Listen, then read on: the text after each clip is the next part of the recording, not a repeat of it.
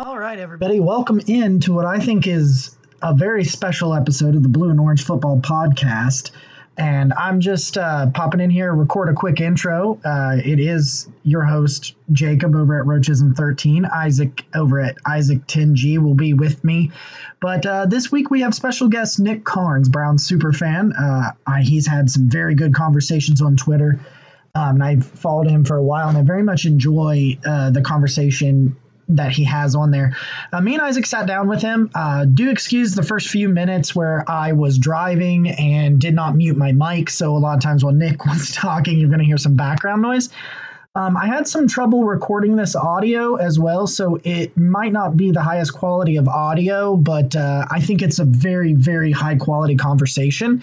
It's about 50 minutes in length. Uh, we thought we would talk for 10 to 15 minutes with uh, Nick. We had just an incredibly great conversation. and I'm really, really excited to share that with you. Um, we're going to get over that interview right now. Please interact with us on Twitter. Send us a DM. Um, you know, Roachism13, Isaac 10G. We'd love to hear from you guys. Um, but like I said, we're going to get right over to the interview, and I apologize for any uh, audio issues. We're still new to this, and hopefully we'll get better. So enjoy the interview. That's the most appropriate way I think we can start uh, the first interview of the podcast that we've ever had. I'm very excited to do this. I really, when we started this uh, podcast last off season, uh, well, we started it in the playoffs last year. It was a really weird time to start a podcast. Um, we talked about i think we started the podcast like right before bill o'brien became also gm of the texans. And we had an episode in uh, isaac's basement next to a wood burner. It was like 100 degrees. And uh, we bitched about uh, bill o'brien. So this is a podcast by fans for fans to talk a fan's perspective of the Browns. Um, I followed Nick Carnes here uh, for a little while on Twitter. Um, I really think he has way more patience than I do when it comes to. Uh, uh, I don't know if you're familiar with, with what a what a Dale is. I don't know if you uh, uh, know what that is from That's What We Said. I don't know if you partake in that podcast at all, but um, you're you're much much more patient with a lot of very stupid things I see you deal with on Twitter than I would. But we're excited to have you on, man. So uh, how you doing tonight? I'm great. Uh, thanks, Jacob and, and Isaac. I, I, appreciate you guys um, know, inviting me on. Um, this is this is this is great. I, I, love doing these kinds of things, especially when uh, the, the, season's been over for a little bit and we're just waiting. Uh, I think we got a little less than a month now until free agency, so so there's that. But just looking to to, to find something to to talk about here. Um, and, and, it's always it's just not, it, it helps. Um, it's like the, the, Browns are. I feel like anymore, especially now that uh, we're coming off of this season where the Browns far exceeded all of our expectations. It's it's 24 seven, uh, 365 type of thing now, and, it's fun. I'm glad. Um, so glad to be here. Uh, I can't wait to see what we get into today. Yeah, absolutely, man. Like I gotta say, um, go, go ahead, Isaac. Sorry. I was just saying we're glad to have you. Um, like we were saying earlier, this is our first this is our first guest on our show. It's a good experience for all of us involved. It's good to, to pick each other's brains, get a, a fresh perspective, um, hopefully the fans and the viewers out there enjoy it. Yeah, well, we're really hoping to get into some of these, uh, some more of these down the road. Um, throughout this off season, like Nick said, it, it, it, it's just there's not a lot to talk about right now. Uh, but but I'm with you on that. Thinking about the Browns 24 7, 365 right now, man. I used to do it. I was over, I was in Afghanistan um, the year we went 0 and 16, and I watched every game. Like, wow. so it's it's been an adventure for me as a as a I just turned 30 this year, and and it's been an adventure for me because I was uh, three years old the last time we won a playoff game before this year, so it's awesome. So earlier this offseason, uh, me and Isaac did a top five uh, Browns and top five Giants. We might have been top 10 actually. Um, moments for us in the 2020 season. So I, I, I DM'd you earlier and asked you if maybe we could get your top five Browns moments. So could you take me through your top five moments? And, and I'll say, I'll preface it by this. Isaac did his not with specific plays and moments, but when he saw specific things in the Giants, like when he saw leadership, when he saw uh, toughness and tenacity. Now, my myself, I did things like the OBJ touchdown. That's the OBJ end around touchdown against the Dallas Cowboys is when I knew that these were not the same old Browns. That the, the, the same old Browns blow that game, man. They blow that game. They don't win that game. Yeah. So, can you take me through like your top five Browns moments and what they meant to you this year? Yeah, yeah. Um, I'm not sure. I'm not sure how to, to rank them, but I can just give you um, moments that stand out to me. Yeah. Um, and and I do I am with you that that Dallas game was something different um, because because it, for so long I feel like for all of these years of the Browns struggling. Far and away it was just offensive ineptitude it's just like they never ever could score and ever.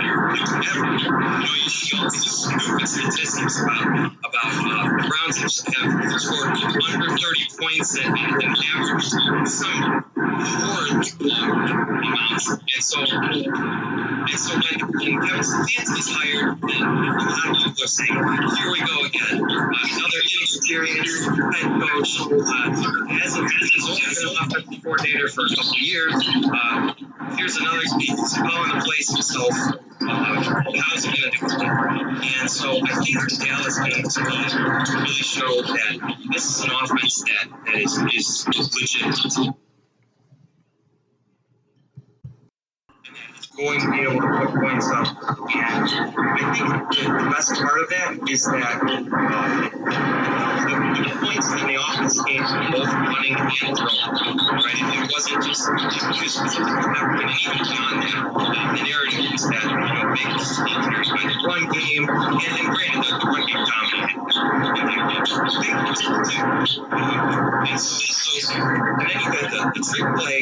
Um, you, you know, you got pipes passes it's like it's like the offense was coming at the Cowboys from all different angles, right? And so that's where like it really looked to Um, this like these these Browns and this offense is going to be different. Yeah. So so that yeah, I, I'm right there with you. Uh, that really stuck out to me. Um, and I know um, I, there, there's that iconic picture um, of Donovan Peoples Jones uh, catching the game-winning touchdown against Cincinnati. Uh, man, from, from an emotional standpoint, you know, you've got Baker. I, I believe Baker throws an interception on his first pass of that game. Yes. Yeah, yeah, and, and, and Odell gets hurt then, um, and he's going off the field, and then and somehow the even even uh, the Bengals are driving down the field, and we get a turnover, and you're like, okay, this is going to be all right. Um, and, and, then, and then the, the Browns offense is just doing absolutely nothing right? And so, so I feel like we're, I feel like from a season perspective, that's where you know, because it Baker had been up and down at that point, um, and that was where it just felt like an emotional low. And then all of a sudden, man, the, the, the offense just start. Baker starts cooking. Um, and was just, I believe, yeah, the second half was one of his uh, touchdown halves of the year. Threw, um, yeah, because he threw four in the the one in the first and the four in the second. Yeah. Yeah. Yeah. So so that I, that was when so so Baker he he com, he sets um, the franchise record for consecutive passes completed, um, and, and I mean you know, the the the final set like getting the ball back I think with a minute left and going right down the field. Uh, you know Hollywood makes that that, that insane over his back catch um, and then nailing Donovan Peoples Jones in the, in the end zone. It's like you know here we got sixth round pick and we're not we're like well, what do we expect out of him? He's making a game winning touchdown catches. Um, but Harrison Bryant caught two touchdowns in that game, right? So you're, you're seeing um, you're seeing the, these draft picks are contributing. Baker's leading the offense, and, and, all, and all of a sudden, you know, you, can't say Baker's a game manager. Baker's, Baker's just being carried by the run game because there, there was no they, they had to throw and I don't care who it was against completing 22 straight passes and four touchdowns in that half um, was, was as impressive as it gets. There was no Nick Chubb in that game. No. Yeah. Oh, uh, to completely not not even yeah, to that point. I mean, Chubb and Hunt were. I, I think they rushed for 200 yards a couple times to that point already. Um, and, and that's when that's when the offense shifts. You know, and and so I think that was probably, it's definitely one of the top the top moments of the season because because you saw the, the Browns take take the next step um, when when so many people um, were down on them to that point. Which I don't even know. I think I think they were six and two. No, no, five and three. At this point, they, they would have been four and two. Four and two. Yeah, because that was week seven. Yeah. Yep. So so it's but but anyway, um, so that obviously sticks out to me. Um, and then there was a there was a moment uh, against the Titans where Baker Baker gets called for some for an intentional grounding. Um, and I can't remember he, he got a lot that he really didn't deserve. I thought this season, but so it's it's it's third and 15, third and sixteen something, and uh, the games the game at that point. Uh, I, I believe the Titans are trying to rally back, and Baker throws this bullet across the middle of the field uh, that, that just gets us a first down, and they they flash over to Mike Vrabel, um, and he just he, he's standing there with his hands on his knees, you know, all tense, and he just hangs his head. Right? And I wish I could find a picture of that because I would love to. I would love to post it, but, it was just like Baker, Baker threw that dagger right into the Tennessee's barrel. Um, and, and, sure that was another one of his four touchdown half games. Um, just, just the way that you can see that our quarterback is, is just of you. It's just so satisfying.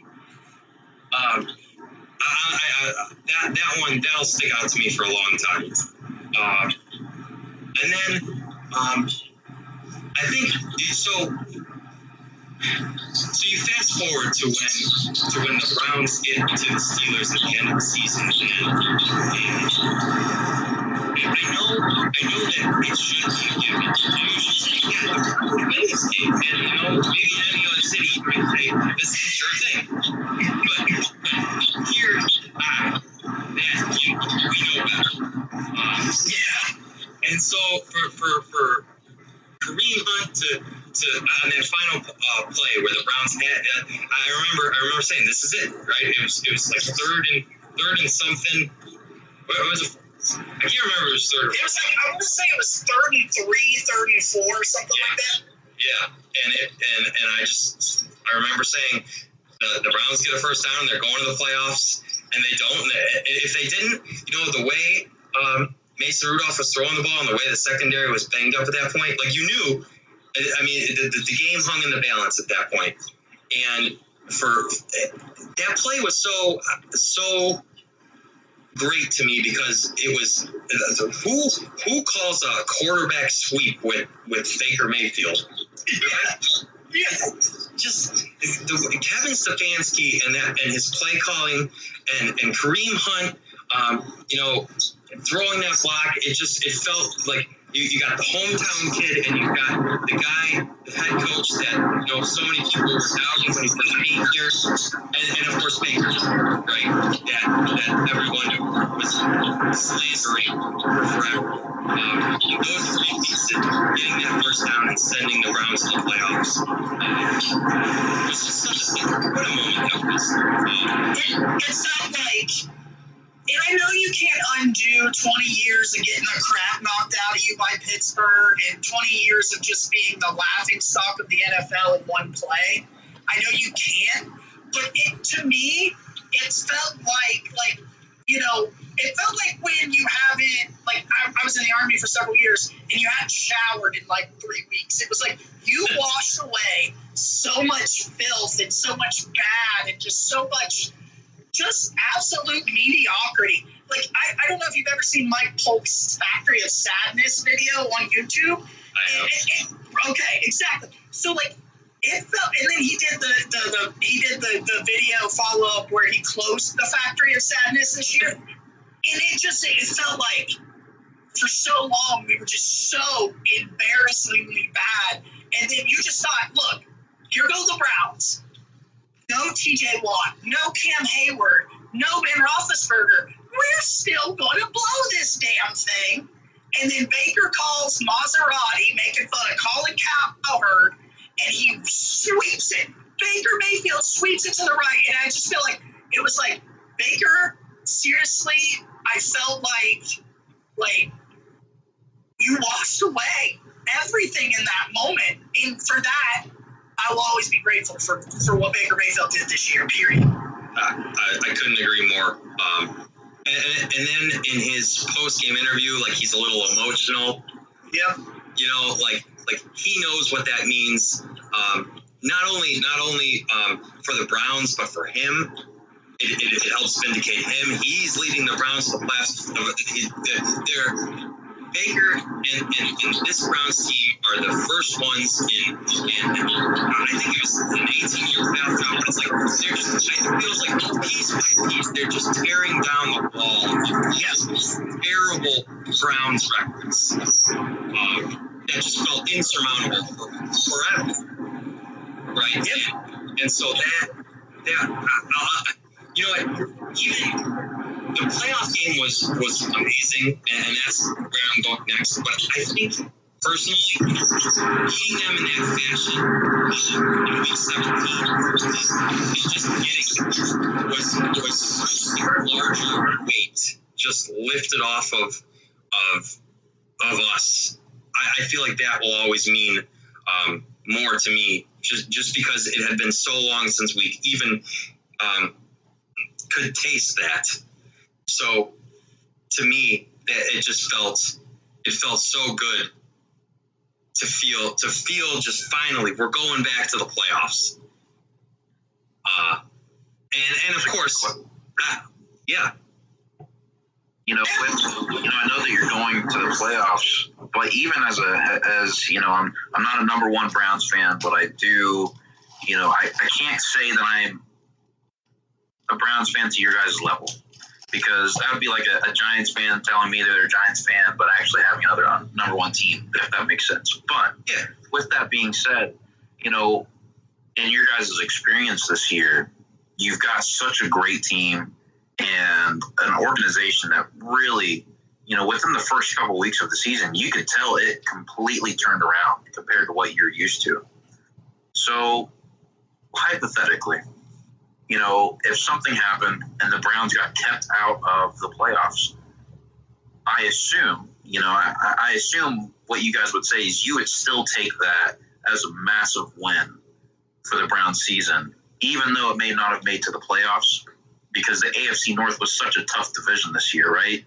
So, what would your thoughts been if the road had stopped short, had a winning record, had a great season, uh, but fell short to make the playoffs? I'm just curious. So, I'm a glass half full guy. That, that's just that's who I am. Yeah. Um, and so I would have found a way to spin it and and said exactly what you just did. Um, you know, the, the, the, Browns are coming away from one in 31 recently, um, and, and, just these these two of easily two of the worst head coaches in NFL history. Um, and so you could still say, you know, Baker improved. The offense looks like a looks legitimate. Kevin Stefanski looks like a real coach. Um, and, and, and, all of that is so encouraging. But I would be lying at, at, that point when when when the Browns get there, and so it would have been it would have been easy if the Steelers were playing all their starters. I think, and, and the Browns lose that game, maybe it's a little easier to swallow. But when when when they're not even playing all their guys, it like it it it, it would have been soul crushing to to, to fall short there. Um, when when you're not even because because oh my god the, the the things that that Steelers Twitter would have been saying yeah. after where we lose to their backups and and don't make the playoffs. It just and, and in true with, with you winning you barely beat the backups. I mean imagine it, it, I'm glad you have that perspective. I really am. Um, and you know, if I were in, if I was in your guys' shoes with the Giants, and you had, you know, the Giants have had terrible seasons the past couple years, and then we go into a season, even with being as bad as they were, you can ask ask Jake there.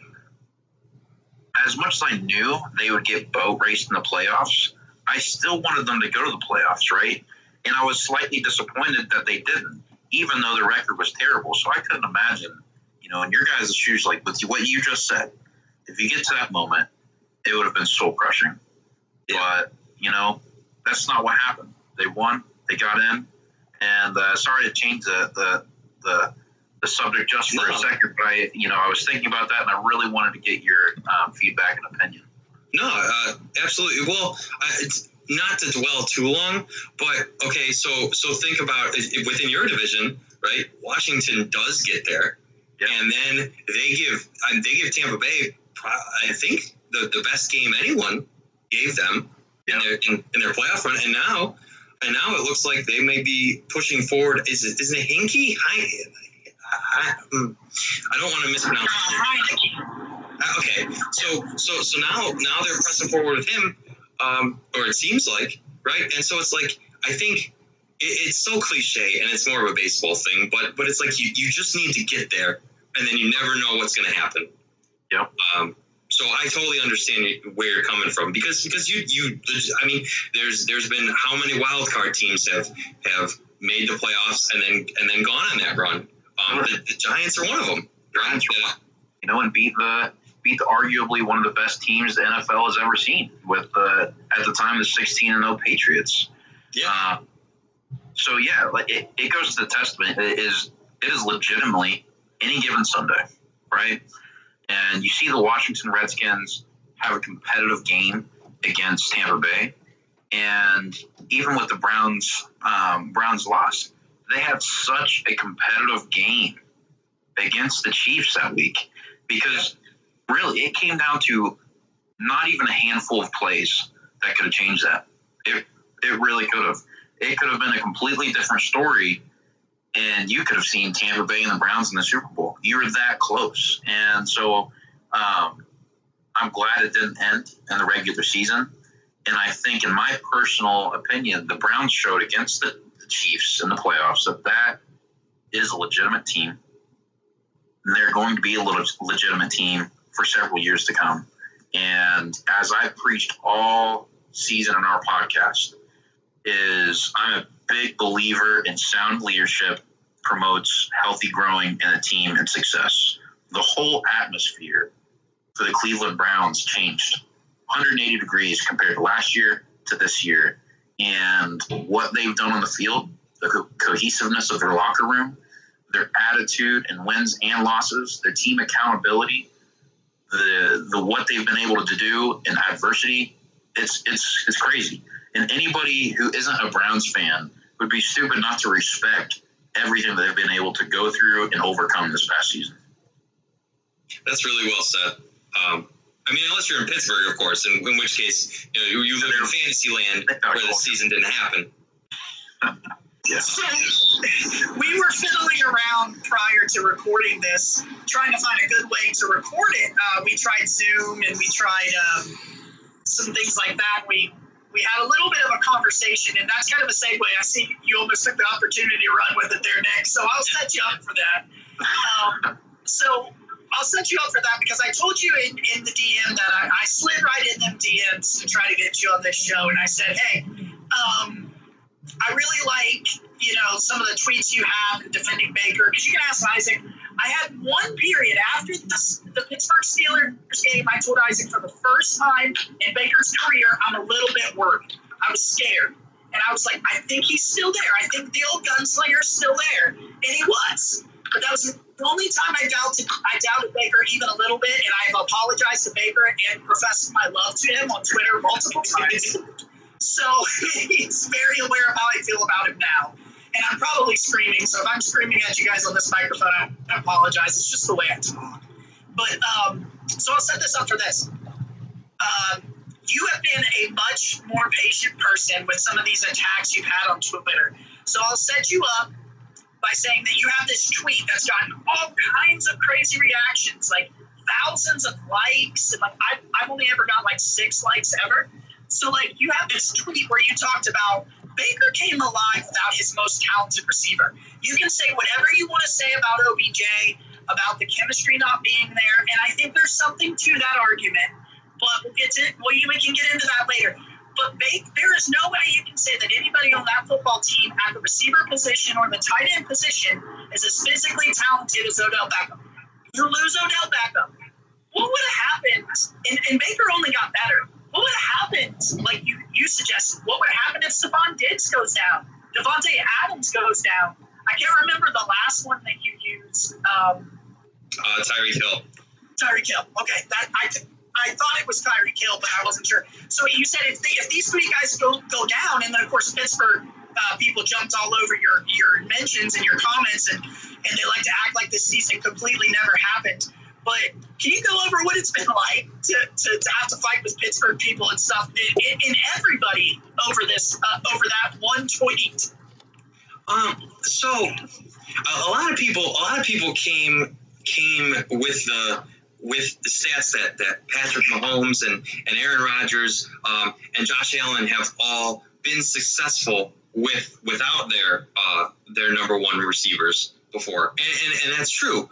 Um, but when when those guys go, when Davante Adams goes down, when Ty- Tyreek Hill goes down, um, and you can't really because because this is the first year of Allen having Stefon Diggs. Uh, but when those guys go down and, and their quarterbacks are still successful without them, everywhere you look, every every sports show ever is is just throwing rose petals at, at these quarterbacks' feet, saying they are amazing.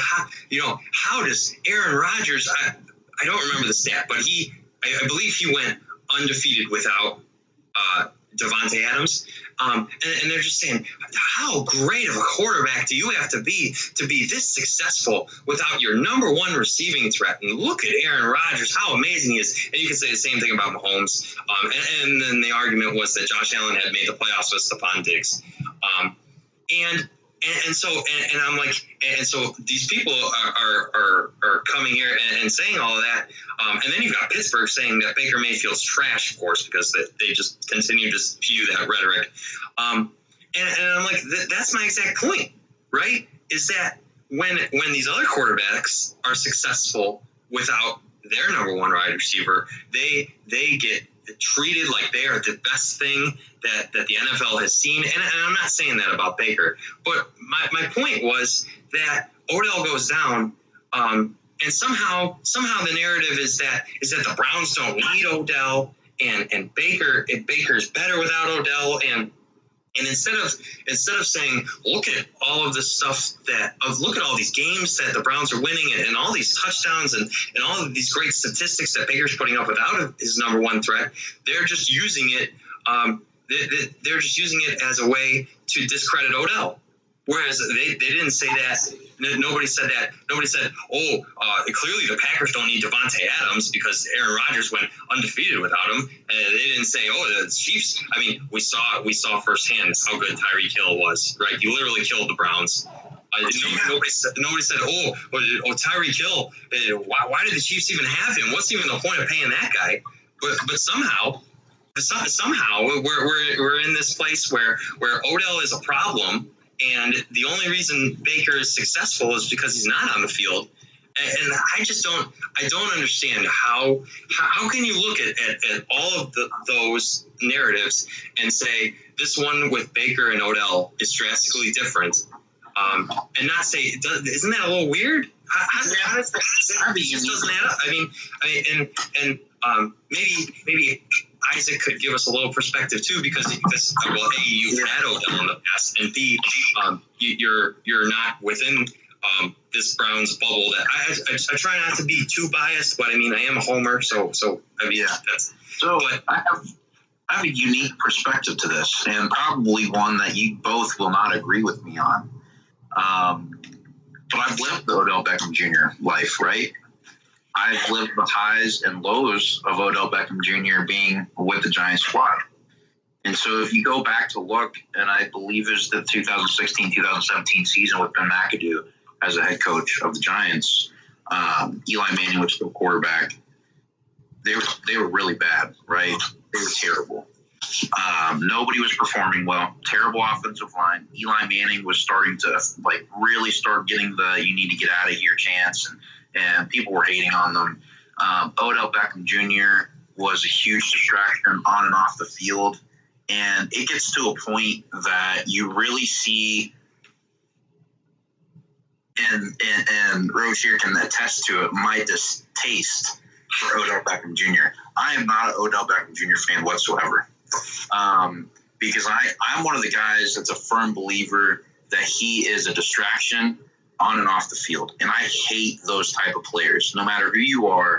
I'm kind of an old school type of um, NFL fan. Maybe that's why I like the Giants so much. I'm just more grounded in the kind of the old school nature of things. But I saw in the Giants that year the whole team be terrible. That affected Odell Beckham Jr. And that's a testament to him. That that is this first part's a compliment to him because he wants to win so bad, right? He's one of the most competitive guys you will ever see on the field. Big believer on it. I think that he's probably one of the most physically talented receivers on the field. Okay. But this is what we saw at the Giants. Odell Beckham Jr. ends up getting hurt that season, and then we start winning games. So two teams now. You have with the Browns and you have with the Giants. Odell Beckham Jr. goes down. Was there a distraction there? There was with the Giants, and everybody knows it, right? When you have a receiver yeah. come out and you start trashing your quarterback to the media, having interviews, you're, you're, not helping your team. And if he's doing that with the Giants, he's doing that with the Browns, whether you see it um, behind the scenes or not, right? But two teams now, you have Odell Beckham Jr. go down, and then the teams collectively come together miraculously and start winning games, right? It's just, you know, two places happens two times.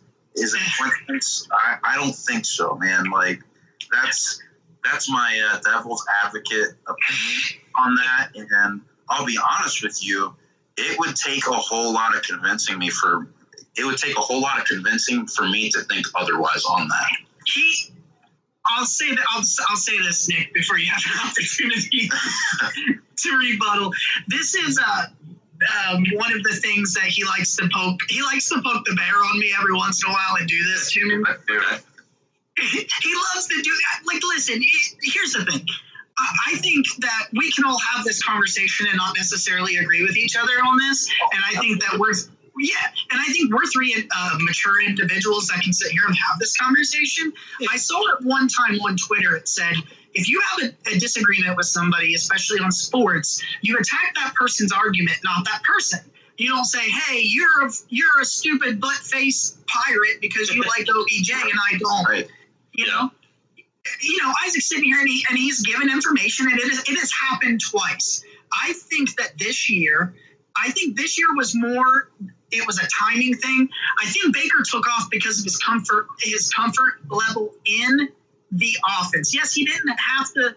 I think he forced some things to Odell once in a while, not because he thought he had to to keep Odell happy, but because he knew the talent level of Odell, and if he could just get the ball to him, maybe Odell could make something happen. When Baker just wasn't sure what he needed to do with the ball in that play, as he was learning his his, his fourth offense in three years. Yeah. And and so to me, I thought it was a coincidence this year. But when you come at me and you show me the stats from it, him, it happening this year and it happening at the Giants, I think that it, that I can I'm okay with hearing that argument. I want Odell back personally um, this year because I'd love to see him with with with a comf- with Baker learning the he knows the offense now, right? Yeah. And um, I'd like to see him have that opportunity again. But um, I'll say this. I'll say this, and I'll let you rebuttal here. But um, I think my point, and I think maybe this was your point as well about that tweet, is to me the tweet wasn't about OBJ, which is what everybody made it about. The, the, the tweet was this is this thing about that has happened to Baker Mayfield since Baker has been into the league. Listen, I didn't like Baker in college, and I'm Ohio, I'm an Ohio State guy, so I was I was in Afghanistan. It was 4:30 in the morning when he planted that damn flag. So like, I did not like Baker. Like I, you know what I mean? Like, but when he came to my team, I was like, oh, let me get behind this guy. You know, I was let me say I, I've rooted for DeShone Kizer. I might as well give Baker Mayfield a shot. Um, like so. Good. I was just gonna say, you know, you know, to add to, to my stance on it, you know, my stance is 100% aimed towards Odell Beckham Jr. One thing that you know people, and you mentioned this, Nick, um, what people don't take in consideration is Odell Beckham Jr. Love him or hate him, he is physical. He his physical and skill level warrants him a elite wide receiver one title. I mean, nobody can argue that. I'm not arguing that at all. So you lose him, and Baker Mayfield keeps going right along, right? Yeah, that's a testament and that's a compliment to Baker Mayfield more Yes. than anything else. Yeah. Yes. Um, and I think a lot of people don't see it that way. Um, I think those, you know, those individuals, I, I- you know, I, I don't know what they're thinking. I, I won't even begin to try to imagine it. But my perspective is, yeah, I'm not the biggest guy who likes Odell Beckham Jr. Now, granted, my experience with him in New York is much different Mhm. your experience Yeah. with in Cleveland, and we can't even pretend that it's, it's even close because in Cleveland he hasn't nearly been the issue that he was in New York. New York, it was obvious, right? It was so obvious. Now he's gone on to have, I think it was earlier this season, even um, just a quick interview with a reporter regarding his time at the Giants and his distaste um, for how they even treated Eli Manning on his you know final years in the league. That they didn't do anything to help him out. So, you know, Jake and I talked about that earlier this uh, podcast, and that garnished a lot more respect from me to OBJ. So, with Yeah. that being said, I agree with both of you. Keep OBJ. Oh, he needs to be on the team next year because what did you guys miss earlier this season? You missed a vertical thread. Speed. We need speed so daggum bad. It's not even funny. And that's So- a guy, man, that is one catch and it's electric. You don't know what's going to happen. So, you know, I think that maybe it's not a coincidence that, you know, Baker Mayfield continued to progress even without a number one wide receiver. Both, I have respect for Baker Mayfield. I like him as a quarterback. And two, I think that sometimes maybe this wasn't the scenario in Cleveland, it was in New York, that if you do have a player, whether it's a receiver, a running back, a lineman, a defensive back, it doesn't matter who it is. If it is a distraction off the field, even if the media doesn't pick up on it, it can have an impact on the team as a whole, right? And I think we all can agree with that. Whether it was happening here or not, we don't, we don't know. Um, but that's kind of my that's my two cents with it. I wanted to rebuttal a little bit and say that hey, yeah, I don't like OBJ, but I understand your guys' perspective. If I were in your shoes, I would want him back again, and and go from there. Can, can we just let's stop moving the goalpost on Baker Mayfield, please? That's all I want. That's it. Oh yeah, Yeah. hundred percent. Be- because you you can't you can't uh, you can't praise all these other quarterbacks when they're successful without their number one wide receiver, and then somehow find ways not to for Baker. Uh, You, you, it, it, this is the thing that I saw, and, and, and I stopped. I've like blocked Colin Cowherd because he baits me every daggum time, and I fall right into his daggum trap every time. But the thing is, you would say, "Hey Baker, this is what I got told, right? We got told, and you, and you alluded to this earlier, Nick, talking about your your top five moments. We kept getting told that they're winning with Baker. They're winning in spite of Baker. yeah, Well, they said win because of Baker. Well, Baker throws a pick and OBJ tears his ACL. Baker throws four more incompletions, and then Baker says, "You know what? How about I just shred this defense up and down? I go 22 of 23. My only incompletion is a spike. I throw five tutters. It, like like you said, there was a minute left when Joe Burrow scored, and I knew we were going to win. I I had no, I knew Baker. So we won because of Baker. And me and Isaac on the podcast that week were like, listen, we won because of Baker. And then we got told, yeah, I guess you did, but do it against someone good. And then he does it against Tennessee. And you say, oh, but you only did it against one good team. Do it again. Stop. yeah, yeah. Uh, That's me. I would like to say a couple things about Odell. Um, Yeah. and because uh, I think Isaac said um, said something uh, basically to the point of uh, you know it's like the the Browns um, weren't successful with him or or they were more successful after him, and so to me the, the whole Freddie Kitchens year is an aberration. Um, and I personally write that off because Oh, I, I 100%. yeah Yeah, we can go agree on that. so so so then you look you look to this year and you say, okay, so with Odell coming into the the week seven when he tore his ACL, the Browns are four and two, right? So so they're off to their best start um, in literal forever. So with him, right? And and then and then um, when you you got to keep in mind, you know that that Dallas game um, was was Odell's best game um, as a Brown, and and I think if anyone deserved the, the credit for that win, right? It, Odell made the biggest impact of any Brown on that game, if you ask me. Yeah. Um, and so so when when the Browns are four and two, um, you know that like one of those wins, you know, a quarter of their wins are are are in large part to Odell, and and I know you know we would have liked to see him um, do more, but I think I do think at that point Baker wasn't as comfortable um, within the offense, and that was it, it did feel like um, they were leaning a lot more heavily on the run game at that point. and just just in general to that narrative of Baker's better without Odell, um, and, and, and all of that. I, I something stuck out to me. I I, I love the, the building the Browns uh, stuff that they put out. Um, and in one of Kevin Stefanski's zooms with the team, um, he said, "Confidence comes from demonstrated ability." Um, and I don't know why that just stuck that stuck out to me. I think I think Baker needed to see himself doing doing exactly what he did against Cincinnati. He needed to see himself leading the team to victory, and the game is on him, and he and he comes up as as big as you you, possibly could. Um, and I think I think he needed that, and once he did, you could see that there was just there was a change in the way the offense was. Kevin Stefanski was calling the offense. There was a change in the way Baker was carrying himself, um, and I think I think that that I'm hoping that we look back on that Cincinnati game uh, five years from now, and we say that is when Baker took took the, the reins of his career, and he became the Baker that we all thought he was going to be. Um, You, you know, it's almost like he lost his security blanket. Like he lost the guy that like because this is where I think that the whole narrative comes from, like that he was forcing things to Odell. I think when he was having trouble early season making his reads and processing defenses, just because he was, you know, in, in yet another new offense, I think he would just be like, if I just chuck it up towards 13, I'll be okay. And then he didn't have that anymore. So he had to make his reads quicker. He had to get the ball out. He had to, if you look at some of the throws he made against like the Chiefs, where he was not getting his receivers were not getting separation.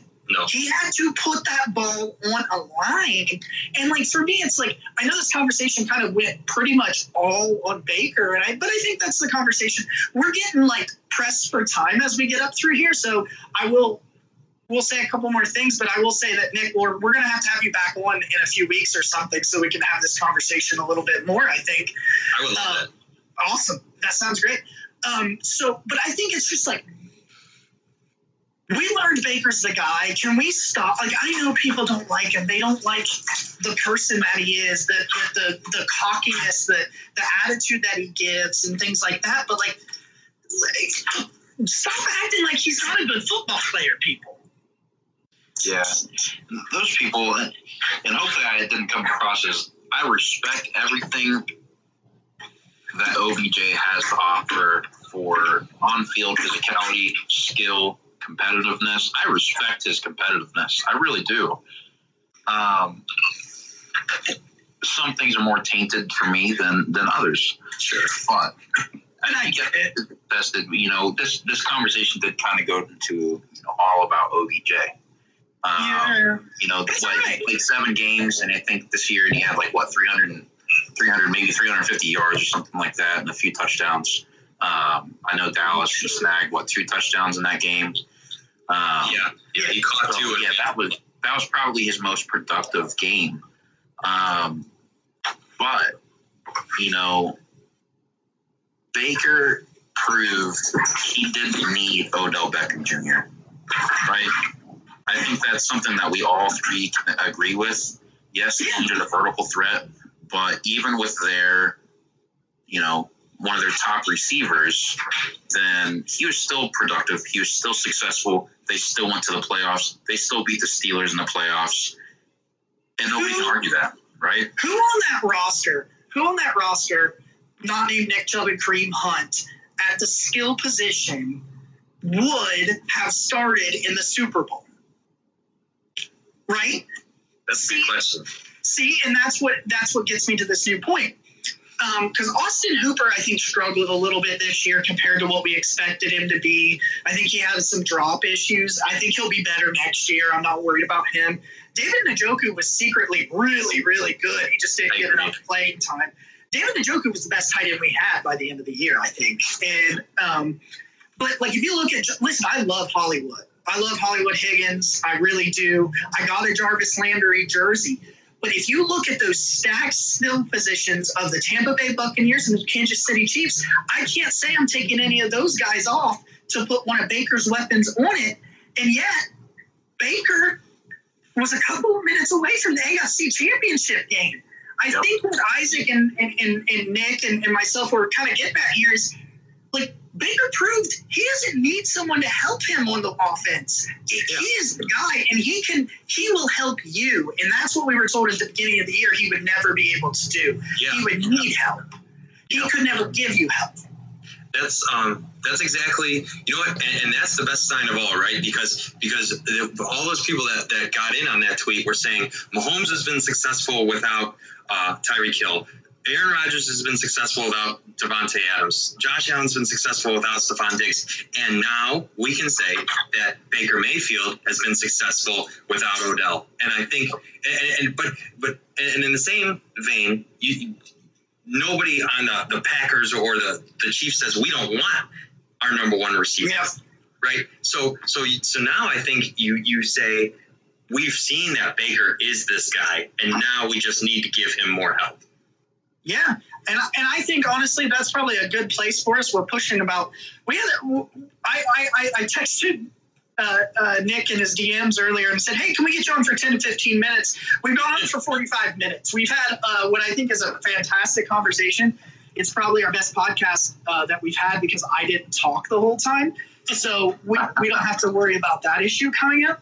But um, I'll get I'll, I'll, go around. I'll do my little final thoughts. I'll give both of you an opportunity to do some final thoughts um, because it's looking like me and Isaac are going to record an intro, and then this interview is going to be the entire podcast this week. I just think it was it's such a good conversation, and like I said, I'd love to have have it some more. Um, I just we're pushing time, and by the, by now, the only once again the only people listening are uh, related to me. So, um, my final thoughts are that um, if we could just treat Baker like every other quarterback, I know you don't like him off the field. That's why people treat him differently. But like, but like Nick is getting at, man, like let's just treat him like other people. Like he is Baker Mayfield. I tweeted this out, and I will stand by it. Baker Mayfield was a top ten quarterback, and I'm tired of trying to act like he isn't. That's a great point. That's that, that's that's. And that's my final thought. I don't so, think anybody can argue that. No, no way. Just give me t- give me ten. You can give me probably six or seven better than him, but you can't give me ten. No, I, I agree. Um, I think that my my final piece is that the Browns. The, you, you said this. Um, you both said this um, throughout this. Is that the Browns came this close to the AFC Championship game, and they did it without an off without an off season, without um, with a first year head coach, with a quarterback that that so many wrote off wrote off for dead. Um, and this is going to be the first time really any of them get a second year in a system. Exactly. And it's it's, it's oh, I'm so excited. I, am getting I'm getting chills thinking about it. So am I. No joke. This, uh, and that's that's I, just I feel so good about the future for the first time in literal forever. Yeah. Um, and I can't wait to see what happens. Yeah, it's going to be great. And one thing that I've always, you know, I've always preached to um, to Jake here regarding the Browns from my outside perspective, so to speak, is consistency is everything, right? Changing in the front office, changing quarterbacks, it hurts the team. And like you just said, Nick, this is one of the first years that you guys don't have to do that. So expect big things. It's going to be great. So I just want to say thank you, Nick, for joining us, having an amazing conversation. We're, we're at about 50 minutes. I will uh, tweet, I will get this thing edited. I know, and I'm apologizing, that while I was driving for the first 15 minutes, I believe my car was incredibly loud. Um, and then I, like an idiot, realized I could mute my microphone while I wasn't talking. so I don't know if you guys noticed about 15 minutes into the conversation, you could no longer hear my car in the background driving very loud. Yeah. So It I, wasn't, it wasn't terrible, but you know, like you could you could hear it. you Um, can hear it. Yeah, Yeah. but I, I, I, I think it'll be all right. I'll try to get some of that edited out before I post it. So I'll try to get this this uh, up to this evening. But thank you for joining us. We look forward to. I'll hit you up like in a couple of weeks or something soon, whenever Yeah. like if anything works for you, and we'll try to get you on. We're going to try to do an interview with a Giants fan next week and try to get some Oh, perspective on that. Yeah. So um, thank you guys for uh, taking your time out to listen to the show, and we'll see you next week.